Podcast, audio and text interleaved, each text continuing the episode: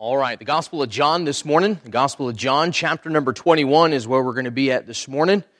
The Gospel of John, chapter number 21.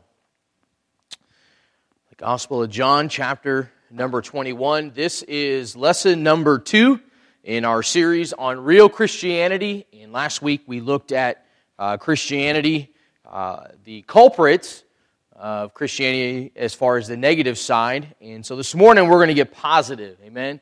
Everybody likes a positive Sunday school lesson, a positive message, definitely on Easter Sunday morning. We want some positivity. And so we're going to be looking at John chapter number 21 to springboard us into this thought this morning the real Jesus. He's a person and not a tradition. So in John chapter number 21, let's begin reading this morning. We're going to read quite a bit of this text to kind of give us some context as we dive into this topic of Jesus Christ. And so we're going to begin in verse number one. The Bible says, After these things, Jesus showed himself again to the disciples at the Sea of Tiberias, and on the wise showed he himself. There were together Simon Peter and Thomas, called Didymus, and Nathanael of Cana in Galilee, and the sons of Zebedee, and two other of his disciples. Simon Peter saith unto them, I go a fishing. And they say unto him, We go, or sorry, we also go with thee. They went forth and entered into a ship immediately, and that night they caught nothing. But when the morning was now come, Jesus stood on the shore, but the disciples knew not that it was Jesus. Verse number 5. Then Jesus saith unto them, Children, have ye any meat? And they answered him, No. And he said unto them, Cast the net on the right side of the ship, and ye shall find. And they cast therefore, and now they were uh, now they were not able to draw it for the multitude of fishes. Therefore that disciple whom Jesus loved saith unto Peter, It is the Lord. Now, when Simon Peter heard that it was the Lord, he girt his father's, or sorry, his fisher's coat unto him, for he was naked, and did cast himself into the sea. And the other disciples came in a little ship, for they were not far from the land, but as it were two hundred cubits, dragging the net with fishes. As soon as they were come to land, they saw a fire of coals there, and fish laid thereon, and bread. Verse number 10, the Bible says, Jesus saith unto them, Bring of the fish which ye have now caught. Simon Peter went up and drew the net to land full of great fishes, a hundred and fifty and three. And for all there were so many, yet was not the net broken. Jesus saith unto them, Come and dine. And none of the disciples durst ask him, Who art thou? knowing that it was the Lord. Jesus then cometh and taketh bread and giveth them, and fish likewise. This is now the third time that Jesus showeth himself to his disciples, for that he was risen from the dead. So when they had dined, Jesus saith to Simon Peter, Simon, son of Jonas, lovest thou me more than these? He saith unto him, Yea, Lord, thou knowest that I love thee. He saith unto him, Feed my lambs. He saith to him again the second time, Simon, son of Jonas, lovest thou me? He saith unto him, Yea, Lord, thou knowest that I love thee. He saith unto him, Feed my sheep. Verse 17, He saith unto him the third time, Simon, son of Jonas, Lovest thou me? Peter was grieved because he said unto him the third time, Lovest thou me? And he said unto him, Lord, thou knowest all things. Thou knowest that I love thee. Jesus saith unto him, Feed my sheep.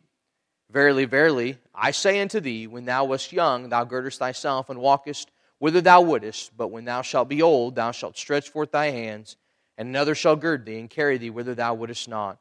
This spake he, signifying by what death he should glorify God.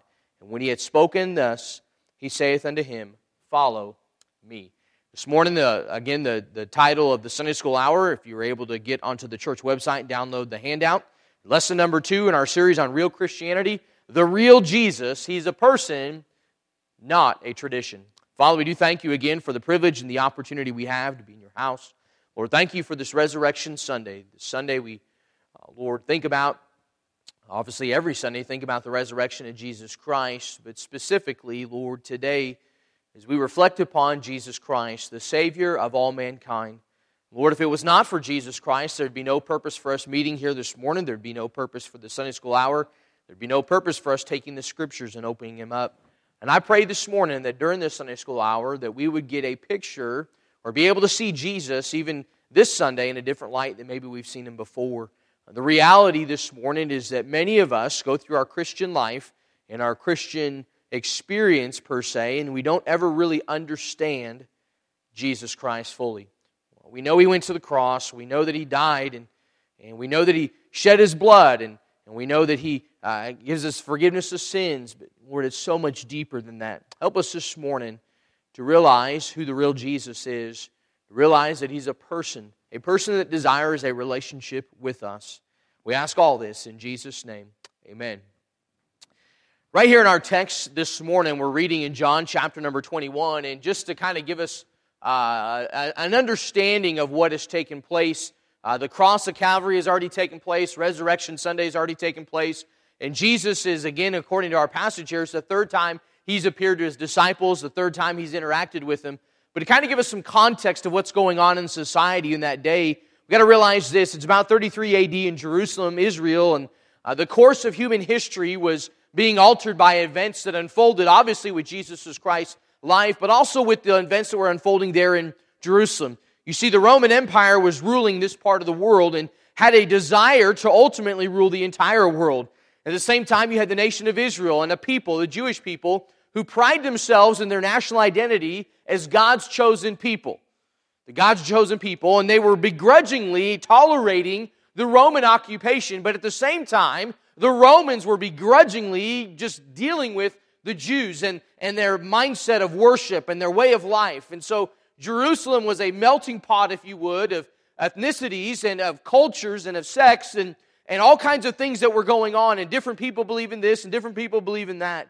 And so in this concept, it was, or in this uh, uh, place called Jerusalem, you had all these different concepts, these different ideas and different things that were kind of coming together. And so you had a religious law with Jews, and, and you had this religious sect of the Jews, and, and they wanted to hold you to the letter of the law. And then you had the Romans and the government of the Romans and the mindset and the philosophy of the Romans. And all this was kind of just trying to gel together to make it work. And in the midst of all this that was going on, in the, the midst of the religiousness of the Jewish people and the world dominance of the Roman Empire, you had this individual by the name of Jesus Christ just happened to show up on the scene. I mean, just, just happened to just, just show up. And so when we think about Christianity, and can I be honest with you, Christianity did not and did not begin with, with the Apostle Paul, and it did not begin uh, with the Apostle Peter. No, no, no. In the sense of Christianity, in the true definition of the word of being a Christian or being Christ like, it begins with Jesus Christ. And so for us this morning, we've got to get off this mindset that, hey, I'm a Christian because of my parents, or I'm a Christian because of my church, or I'm a Christian because of my religion, or I'm a Christian because of my tradition. No, no, no. Listen, we're either a Christian this morning, yes or no, because of Jesus Christ, bottom line. And so when we look at Jesus Christ, there's some things this morning I want us to see about Jesus. And in John chapter number 21, we get this snapshot, if you would, of an interaction between Jesus and his disciples. And specifically, you see the interaction Jesus has with the Apostle Peter. But let's kind of pause here in John chapter number 21. We're going to come back to it at the end of the Sunday school hour. And let's look at some, just some simple facts, if you would, about Jesus Christ. The first thing I want us to notice this morning, and I want us to see, and we're going to look at Jesus' life throughout the Gospels in a, in a brief short of time, so you got to follow along fast with me this morning, is this. Number one, he was an unexpected Savior. He was an unexpected Savior. I mean, you think about this. Jesus Christ, his miraculous birth, his, his birth, that he was, he was uh, the Virgin Mary uh, uh, conceived and, and gave, uh, gave birth to a son and he called his name Jesus. Think about, think about those that were involved in Jesus' birth. Listen, it was very unexpected. And so unexpected that this, that when Jesus came on the scene, that the Pharisees and the Sadducees, the religious rulers of the day, those ones that religiously had the teaching, had the knowledge, the ones that should have been hailing the Messiah's birth and hailing that the, the Messiah was here and that they would have the privilege to be alive during the time that Messiah walked upon the face of this earth. No, no, no. It wasn't something that they were raising their hands singing hallelujah and kumbaya. No, no, no. There was none of that going on. No, no. They, they didn't like Jesus. And they didn't, they didn't appreciate Jesus. And they didn't appreciate what God was doing at that time. But Jesus was very unexpected, if you would. 1 Timothy chapter 3, verse 16 tells us this. And without controversy, great is the mystery of godliness, because God was manifest in the flesh, justified in the spirit, seen of angels, preached unto the Gentiles, believed on in the world, received up into glory. You see, after Jesus Christ was born in that lowly manger there, he grew up in a home of poverty and obscurity in a sense in Nazareth, the home of a carpenter. Joseph was a carpenter. But at the age of 30, and listen, penniless and unknown mostly to mankind, he stepped out by faith and began his earthly ministry. With no formal education, no 21st century marketing, no social media, Jesus simply stepped out, listen, stepped out and began his ministry. And there are some things that were very unexpected about his ministry. Letter A there, if you're following along in your notes, your handout for Sunday school, letter A there says his teaching was profound. It was very profound. You see, he spoke of God as no other man had. He knew God's word like no religious authority ever could. Think about the time we read in the Gospels the story of, of Joseph and Mary and Jesus, and they go to Jerusalem during the time of Passover, and they're heading back home, and three days into their journey, they can't find Jesus. You know where we're going with this story. And they, so they're looking around, they're trying to ask family, where's Jesus? Where's Jesus? We can't find him, we don't know where he's at. And they go back to Jerusalem. And the Bible tells us this, and kind of paraphrasing here in a nutshell, that Jesus was basically in the temple and he was conversing with the religious leaders of the day. And I'll be honest with you, he wasn't conversing like, well, how do I know God's will? No, no, no. He was instructing them on who God was. And he was having a conversation with those that should have known exactly that he was the Son of God. He was having a conversation with them, basically um, putting, backing them up against the wall and telling them, hey, this is what my Father says. This is who God is. The Gospel of Mark records it like this, and they were astonished at his doctrine, for he taught them as one that had authority and not as the scribes. Not only was his teaching, not only was his teaching uh, profound, but his works were powerful. Here's some things Jesus did. He healed the lame.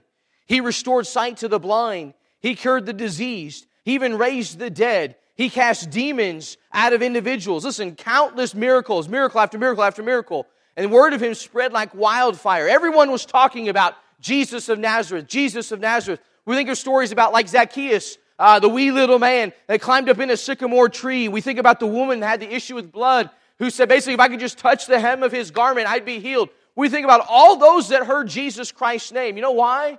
Man, because his works were powerful. His name was powerful.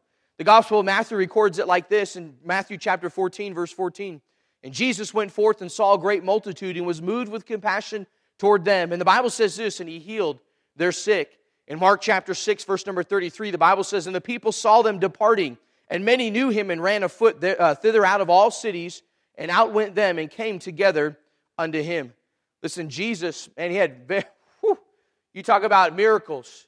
Think about feeding of the 5,000. Think about walking on water. all the things that Jesus did, but also this. One of the things I think we often overlook about Jesus Christ was this. Let her see there. His love was incomparable.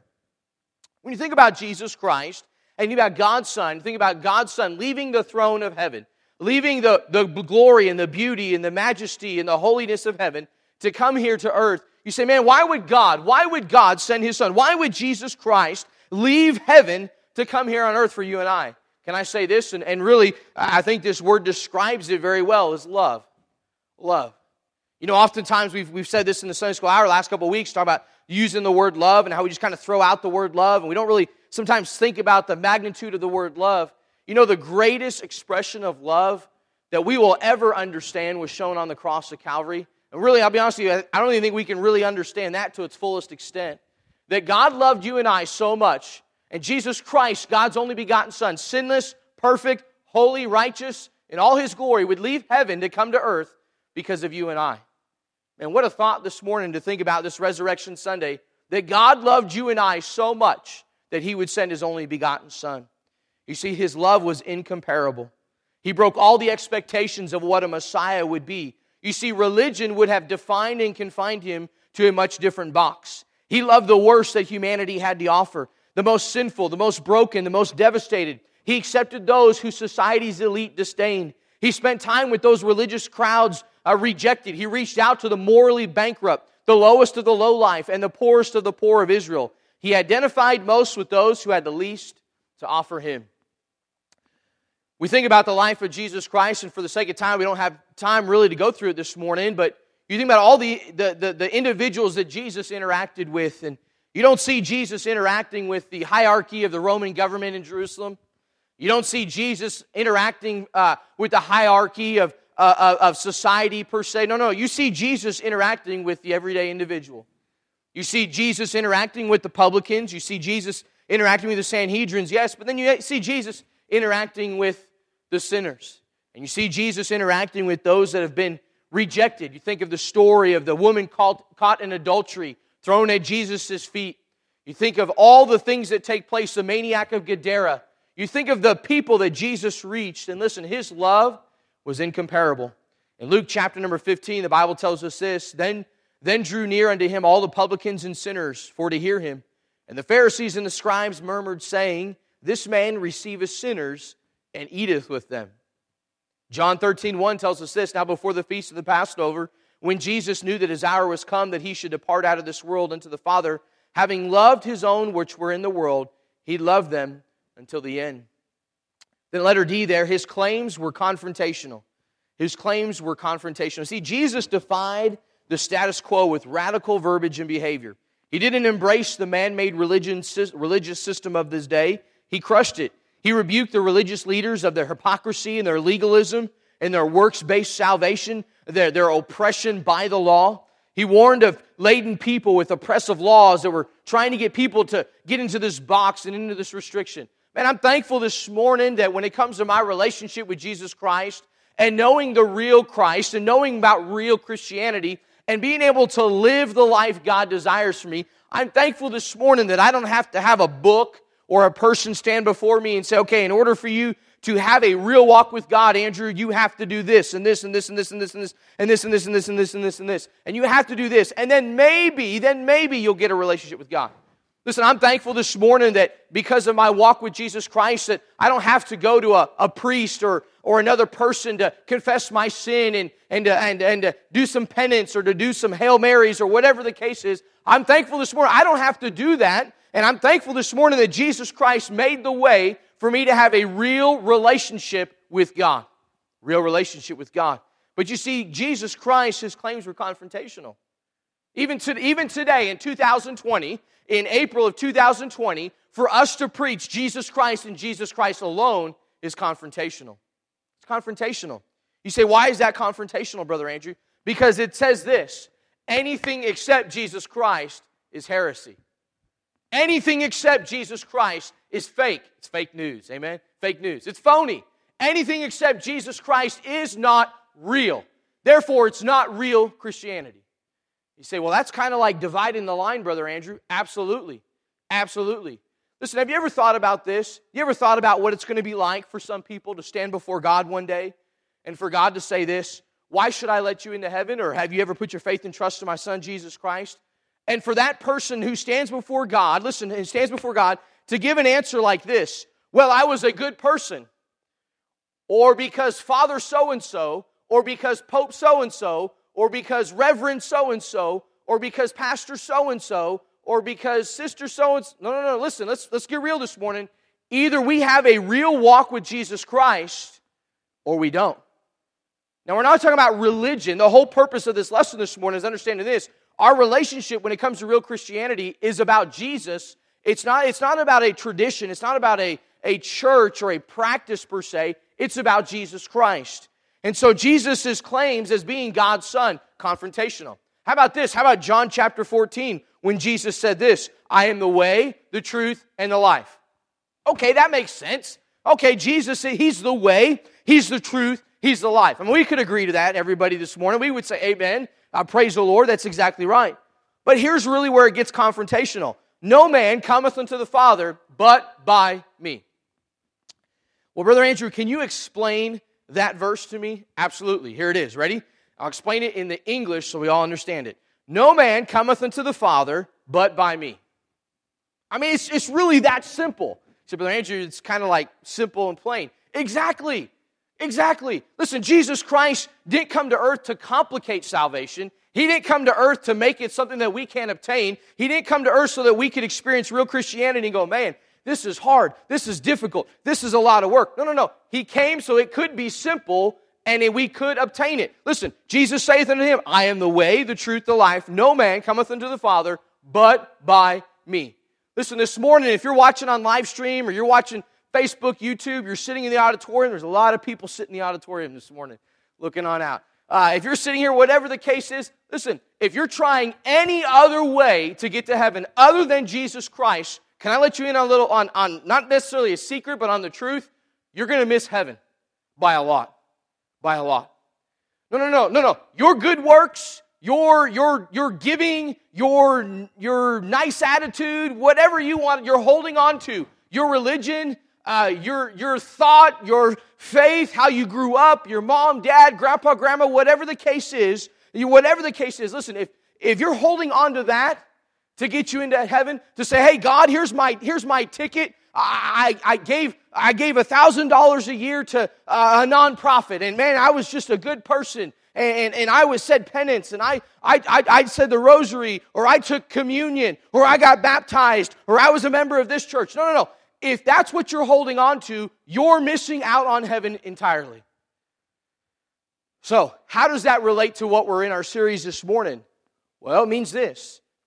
If that is what I'm holding on to to get me to heaven, then I will never ever experience real Christianity the way God wants me to experience it today.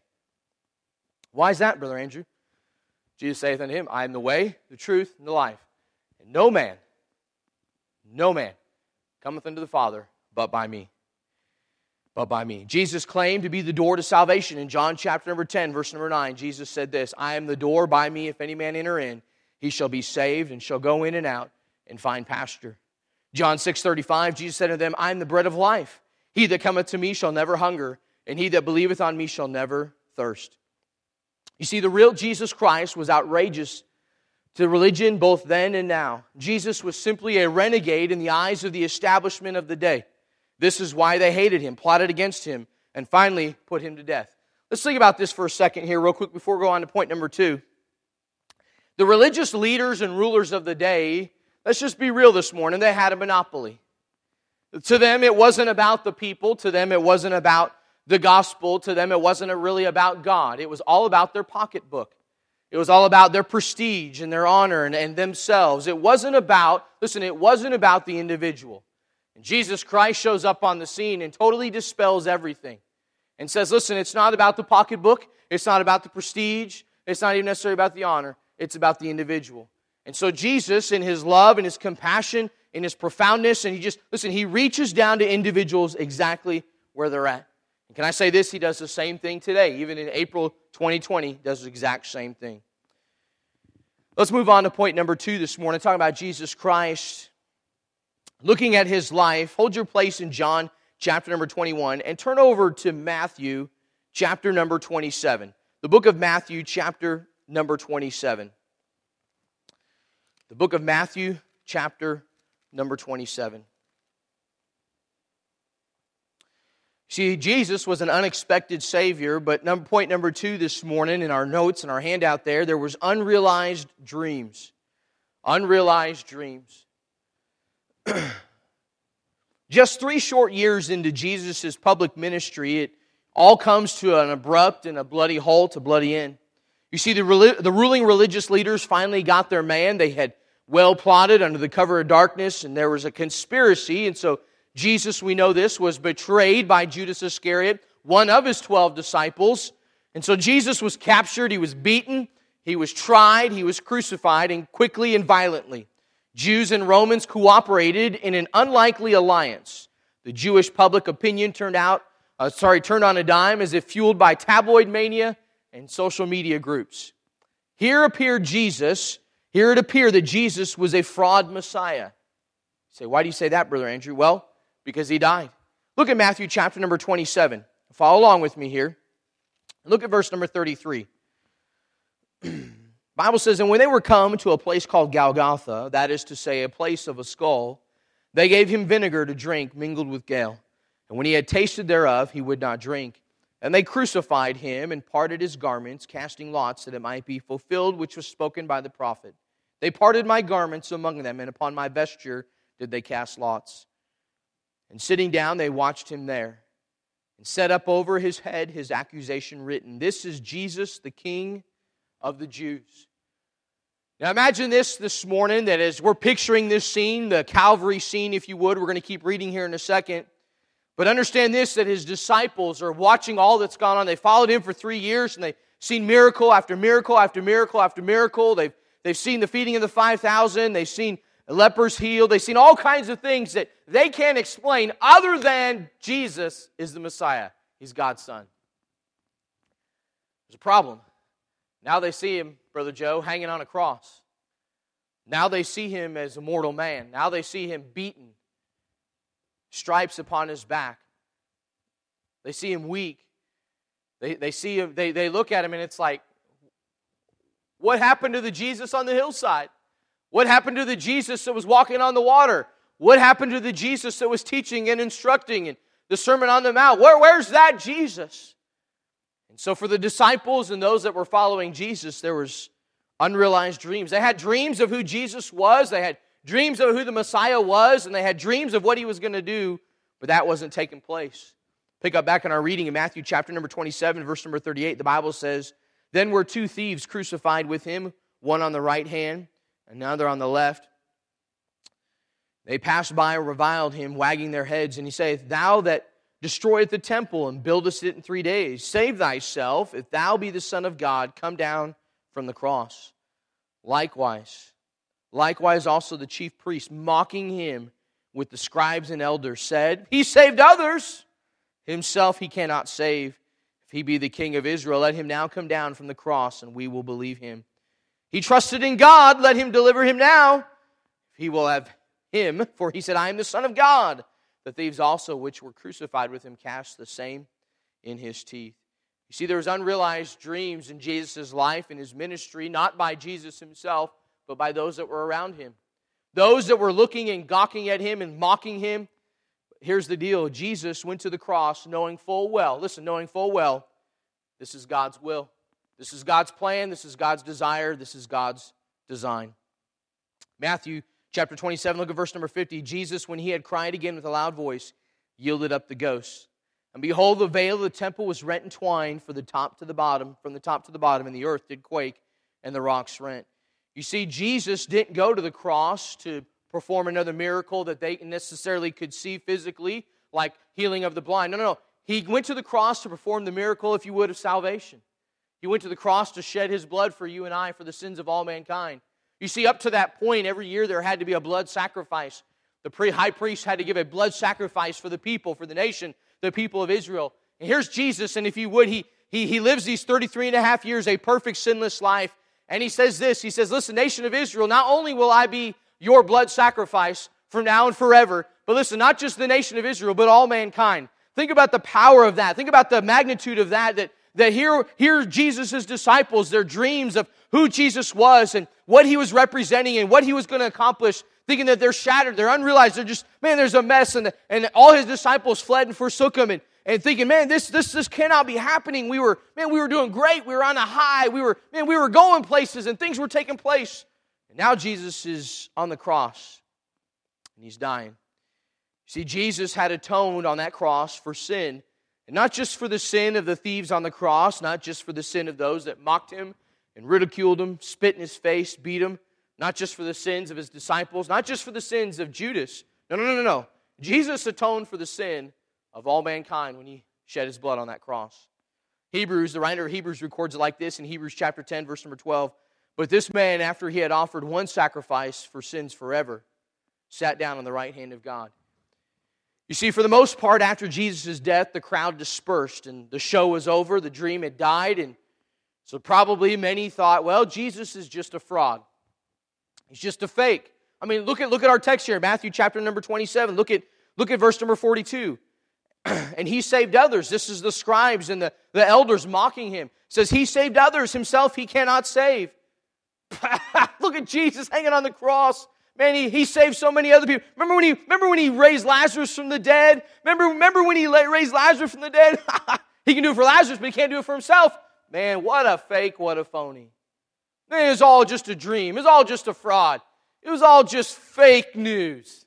It was just all phony. It was all a mess. You see, the dream was dead that Probably some thought, well, Jesus is Jesus of Nazareth. He was a fraud, he's a fake, he's a phony. Jews were still in bondage, and life under Roman rule would continue for the foreseeable future. So here's what happened everybody went back to their regular routine. Jesus is dead, he's hanging on the cross, gives up the ghost, he dies, sheds his blood. Everybody just kind of done. Move on with life. Point number three this morning, we look at We looked at this just now, unrealized dreams. But Point number three, how about this? Is unbelieving followers. See, Jesus' followers requested his body after he dies on the cross. And if you look there in Matthew uh, chapter number uh, 27, we read the story of the interaction between Mary, his mother, and we know this that his body was removed from the cross and was wrapped and laid in a borrowed tomb. Man, they must have must have spent time as they prepared his body. And you think about this, uh, it was it wasn't like they just dug a hole and put his body in the hole. No, no, no. There's preparation that took place. And I could only imagine maybe some of the disciples or the close followers of Jesus Christ that maybe as they laid his body, I, I don't know, maybe right there on the ground of Golgotha. And as they took and wrapped his body, can almost picture maybe the tears streaming down their face and the thoughts and the memories of what they have what has transpired for the last three, three and a half years. And I'm sure that that many of his disciples, when they finally heard Jesus, he's, he's dead, he's gone. Maybe there were some tears there flowing and just some frustration. I can think about them wrapping that body and walking to that borrowed tomb and placing him on that stone inside that tomb and putting some spices and some herbs, whatever the case is, and stepping back and seeing his body wrapped and just laying there lifeless. And all those thoughts, Brother Bronner, all those memories of what had taken place and all those who were healed and all the people that were fed and all the miracles. And man, think about him riding into Jerusalem and people waving palm uh, branches at him, singing Hosanna, Hosanna. I, all, the, all the emotion of what's taken place. They step on outside of that tomb and that tomb doors rolled closed. I don't really think in reading scripture that we even see this that as the tomb door was rolled closed, that people were kind of like, okay, now's the countdown. Hey, in three days he's going to come again. No, he's going to. No, no, we don't see that in Scripture. As a matter of fact, his, uh, his disciples, if you would, were quarantined and they were hiding because they were fearful they were next. They were fearful that they would be the ones that would be crucified next. In Mark chapter number 8, the Gospel of Mark records this in verse number 31. And he began to teach them, this is Jesus Christ, he began to teach them that the Son of Man must suffer many things and be rejected of the elders and of the chief priests and scribes be, and be killed. And there were, after this, three days to rise again. See, the rulers needed certainty to quench this Jesus movement that was taking place because of what Jesus had taught his disciples. Look at Matthew chapter number 27. Look at verse number 62. Notice what the Bible says here. It says, Now the next day that followed the day of preparation, the chief priests and Pharisees came together unto Pilate, saying, Sir, we remember that the deceiver said while he was yet alive, After three days I will rise again. It's, I find it very interesting as I've studied this this week and read through the Gospels that you don't really see this excitement about the disciples. You don't really see this excitement coming from Jesus Christ followers of, man, three days. Hey, man, two days. Hey, man, one more day. You don't really see that excitement. Like, it's almost like because of the turmoil and the, the seriousness of what took place and the travesty of Jesus' death that they completely forgot what he had told them. But man, the Sadducees and the Pharisees, they remembered it. Look what the Bible says, verse number 63, saying, So we remember that the deceiver said, while he was yet alive after three days, I will rise again. Command, therefore, that the sepulchre be made sure until the third day, lest his disciples come by night and steal him away. And saying to the people, He is risen from the dead, so that the last error shall be worse than the first. You see, no one really expected a resurrection, at least of all Jesus' followers. They weren't waiting for a resurrection, but for their own execution. So we think about this, and underneath your, your heading there for number three, letter A there says, Where's the truth? The truth is this, is that Jesus Christ did die. The truth is this, that Jesus Christ was buried in a borrowed tomb. But here's the ultimate truth, that Jesus Christ rose again.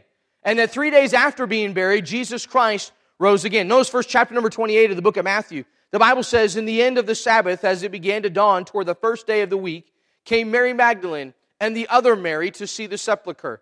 And behold, there was a great earthquake, for the angel of the Lord descended from heaven and came and rolled back the stone from the door and sat upon it. His countenance was like lightning, and his raiment white as snow. And for fear of him, the keepers did shake and became as dead men. And the angel answered and said unto the woman, Fear not, ye, uh, fear not ye, for I know that ye seek Jesus, which was crucified. He is not here, for he is risen, as he said. And what a thought to ponder this morning that not only did Jesus Christ die for the sins of mankind, not only was he buried, but listen, that he rose again like he said.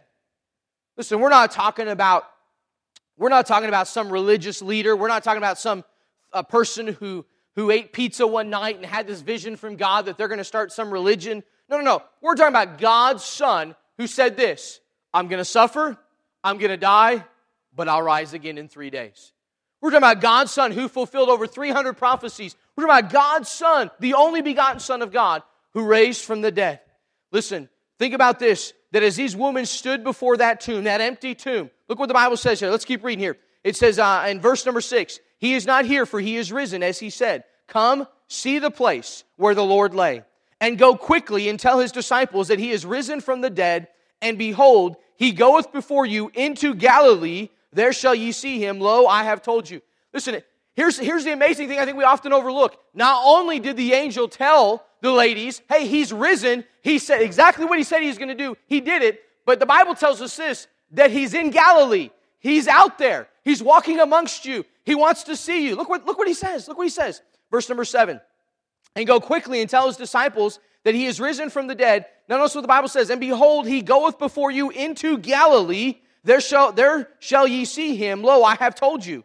And they departed quickly from the sepulchre with fear and with great joy and did run to bring his disciples word. And as they went to tell his disciples, behold, Jesus met them, saying, All hail. And they came and held him by the feet and worshiped him. Then said Jesus unto them, Be not afraid. Go tell my brethren that they go into Galilee, and, they, and there shall they see me. Now, when they were going, behold, some of the watch came into the city and showed unto the chief priests all the things that were done. Oh, here's the negative side of it. Jesus raised from the dead. He, he, the proclamation's made. The ladies are running back to tell the disciples. Jesus meets them and says, Hey, listen, it's I, it's me, it's Jesus Christ. I told you. I don't, I don't know why you were afraid. I don't know why you thought that this wasn't going to take place. But man, here I am. I'm alive. But then you have those that were against Jesus Christ who said, Well, you know what? Uh, the disciples, yeah, they something happened, and his disciples, verse number 13 in Matthew chapter 27, uh, his disciples came by night and stole them away while we slept. Can I say this this morning? I believe this word of God, this Bible I hold in my hands, is real. I believe this is the real word of God. But I also know this, I also believe this, that as long as I believe and hold to the word of God as being right, there's always going to be those out there that are going to say, mm, no, that's, that's not right. Uh, there's, some, there's some issues and there's some things that aren't right, there's some contradictions there. Listen, Jesus Christ lived a perfect, sinless life, died on a cross, buried, rose again. Listen, and still there are those that doubted it. Still, there are those that doubted it. You say, why would you draw that conclusion, Brother Andrew? Because if you read, if you remember just a few minutes ago, we read in, in Matthew chapter 27 where the religious leaders went to Pilate and they said this when he was alive, I'm paraphrasing, when he was alive, he said he would die and raise again in three days. I mean, they are acknowledging what he's saying, what he said he would do. They're acknowledging it before Pilate, but yet when it takes place, they're like, yeah, this isn't going to look good for us. This isn't going to look good for what our plan is. This isn't going to look good for what we have, our objective. Our objective. Now let's go back to John chapter number 21, and we're going to wrap up Sunday school this morning. John chapter number 21. Here's Jesus Christ. He's been he's lived a perfect sinless life. He went to the cross of Calvary, shed his blood for all mankind. He died. He didn't just he didn't fall asleep. He didn't pass out. No, no, he died. He was buried, borrowed tomb for 3 days, then he rose again. Now he's having an interaction with his disciples. Here's what he says in John chapter number 21. He says this Peter, Lovest thou me more than these? Do you love me? You see, deep down inside, we're a lot like Peter, a lot more like Peter than what we're really willing to admit.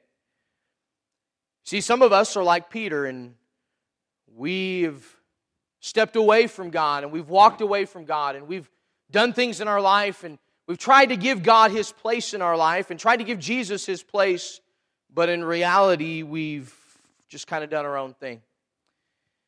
And if we place ourselves in Peter's shoes this morning, Jesus simply says this Andrew, lovest thou me? Yes, Lord. Lord, you know I love you. Lord, you, you know I love you. I mean, think I, I, Lord, I know you. I know. Listen, Lord, I know. I know. You know I love you. I know you love me. Come on, Lord. Let's move on to something else. Notice what, notice what Christ said.